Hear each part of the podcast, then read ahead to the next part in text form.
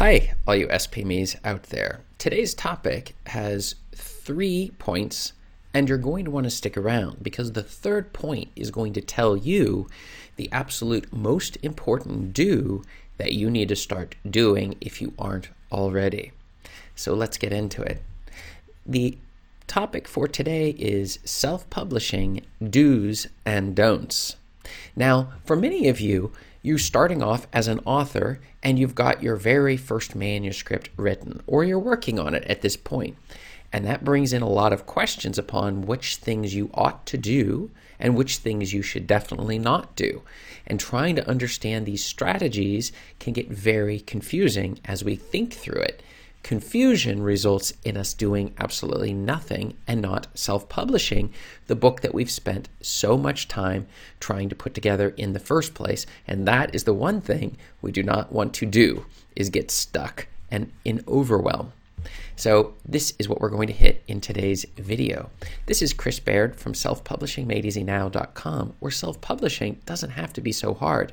Hit the subscribe button if you find this video helpful so that I can help other authors also get the information they need to get their books put together and selling.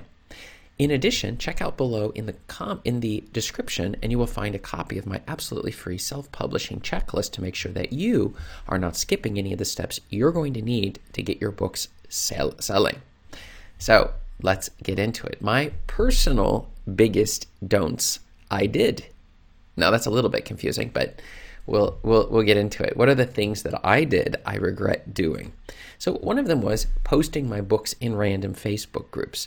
This is a very common thing for authors to think that if you just post it enough on social media that that somehow will result in sales. It really will not unless those groups are already interested in your book. But this idea of just posting links to your book, I can't I don't think I got very many sales at all. Probably no sales using this particular tactic. Number two, I spending spent way too much time refreshing daily sales, looking at your sales dashboard. You get so excited seeing those sales, but it be- can become obsessive compulsive where you're just going in there and continually clicking refresh. I highly recommend you not fall for this trap. Check one time a day, and that's it. If you find yourself on any of your things refreshing over and over to find something, whether it's your ads or anything else, this is a bad idea. Do it just once a day. Otherwise, you'll be wasting a lot of time. The next was chatting with authors, with other authors, and pushing my books to them. Now, chatting can be good if you're with authors who are discussing strategy, but in general, a lot of time is spent by authors instead of producing books and getting their books optimized and selling. It's spent talking with other authors, and you feel that you're doing something, but this doing doesn't count because usually it is not affecting your bottom line, and that is something we really ought to avoid. In addition, other authors are probably not interested in buying your books. I know that's really hard for a lot of authors to realize, but pushing your books on other authors simply is not an effective strategy. In addition, running ads without knowing whether they are went losing money or making a profit is a huge mistake. I made this one as well, which was putting my ads out there, putting a high level of spend and a high bid price on them, and then seeing, wow, look at all the sales that I'm making. Of course, when I did the math, I realized suddenly I'm actually losing money on all of these ads. And that was a mistake I only needed to make for one or two months until I made the discovery that you need to track your ads. So that was another one. The thing was is that I learned from these mistakes and changed what I was doing in order to move on and to improve. Now I am most definitely still making mistakes. Every day I wake up and wonder what mistakes am I making? Right? And so we listen to YouTube channels like this one, and we watch other YouTube channels, and we read books, and we take courses in order to make sure that we are not making those mistakes. Sometimes just getting a guide. Uh, I offer uh, coaching help if people would like to have that service as well. So just check out below in the description if that would be of help to you. Um, or just go it alone and see if you can figure it out. If you watch these videos, you'll get quite a bit of tips regarding the mistakes that are commonly made. So let's get into it. Self publishing do's and don'ts. The first point is for the do's, you should optimize your book.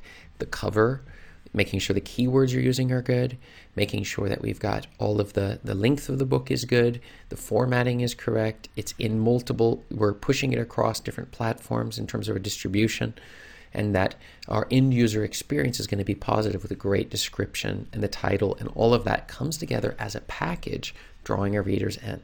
Then the second thing you should do is create new books. You should always be creating ABC.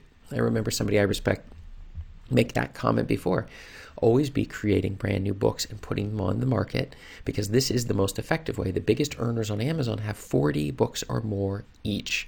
And if you're only on your first book, we need to just keep on writing and putting more books out onto the market. That's a very powerful way to increase the money that's coming in. And the final one is running ads against your book. So many authors think that just putting a book out there will sell itself. That is a mistake. It will sell some copies, but you will drastically increase your sales by running Amazon ads against those books. But for the don'ts, don't waste time chatting with other authors oops others with others uh, and the thing is is that making sure that if you're discussing strategy that's fine but just general chit chat about the weather and stuff is not going to move the needle on your sales or in terms of getting new books written so do not do that the next is social media marketing most social media marketing is completely worthless. I remember putting it out on Twitter, tweeting out my books multiple times a day, and I would see people clicking on it, but in reality, it was just the robots from Twitter clicking. And the people really don't care. This isn't what causes a person to buy a book. They go onto Amazon and they look for it, or you're doing content marketing in order to draw readers in who are in your target market, or you're hanging out where those readers are making a relationship and then mentioning the books that you have that maybe they would also like to read. So that's another little trick. And the other thing is not do, doing, you should stop doing, don't do just in case learning. All of your re- learning should be just in time. We're learning the skills that we need as we need them and not learning them years in advance. Like, what about this? What about that? And that's a huge one. But the secret answer, secret point of the day, our third one for the day, is that the most important do is take one step at a time and do not move on until you understand and have done the first step. Now, for me, I would say that is getting your book into KDP. That's the most important first step. And at before you've done that, should not be moving on to running ads or anything else. We just want to get this very first step complete. So, can you tell me a little bit what is your biggest don't? That's the one I care most about. What is the biggest don't that you found? Write it down below in the comments, and that will really help me know if I'm reaching you on some of these subjects, and maybe you can teach me something on here. And check up above me here for more video answers to your self publishing questions. Thanks.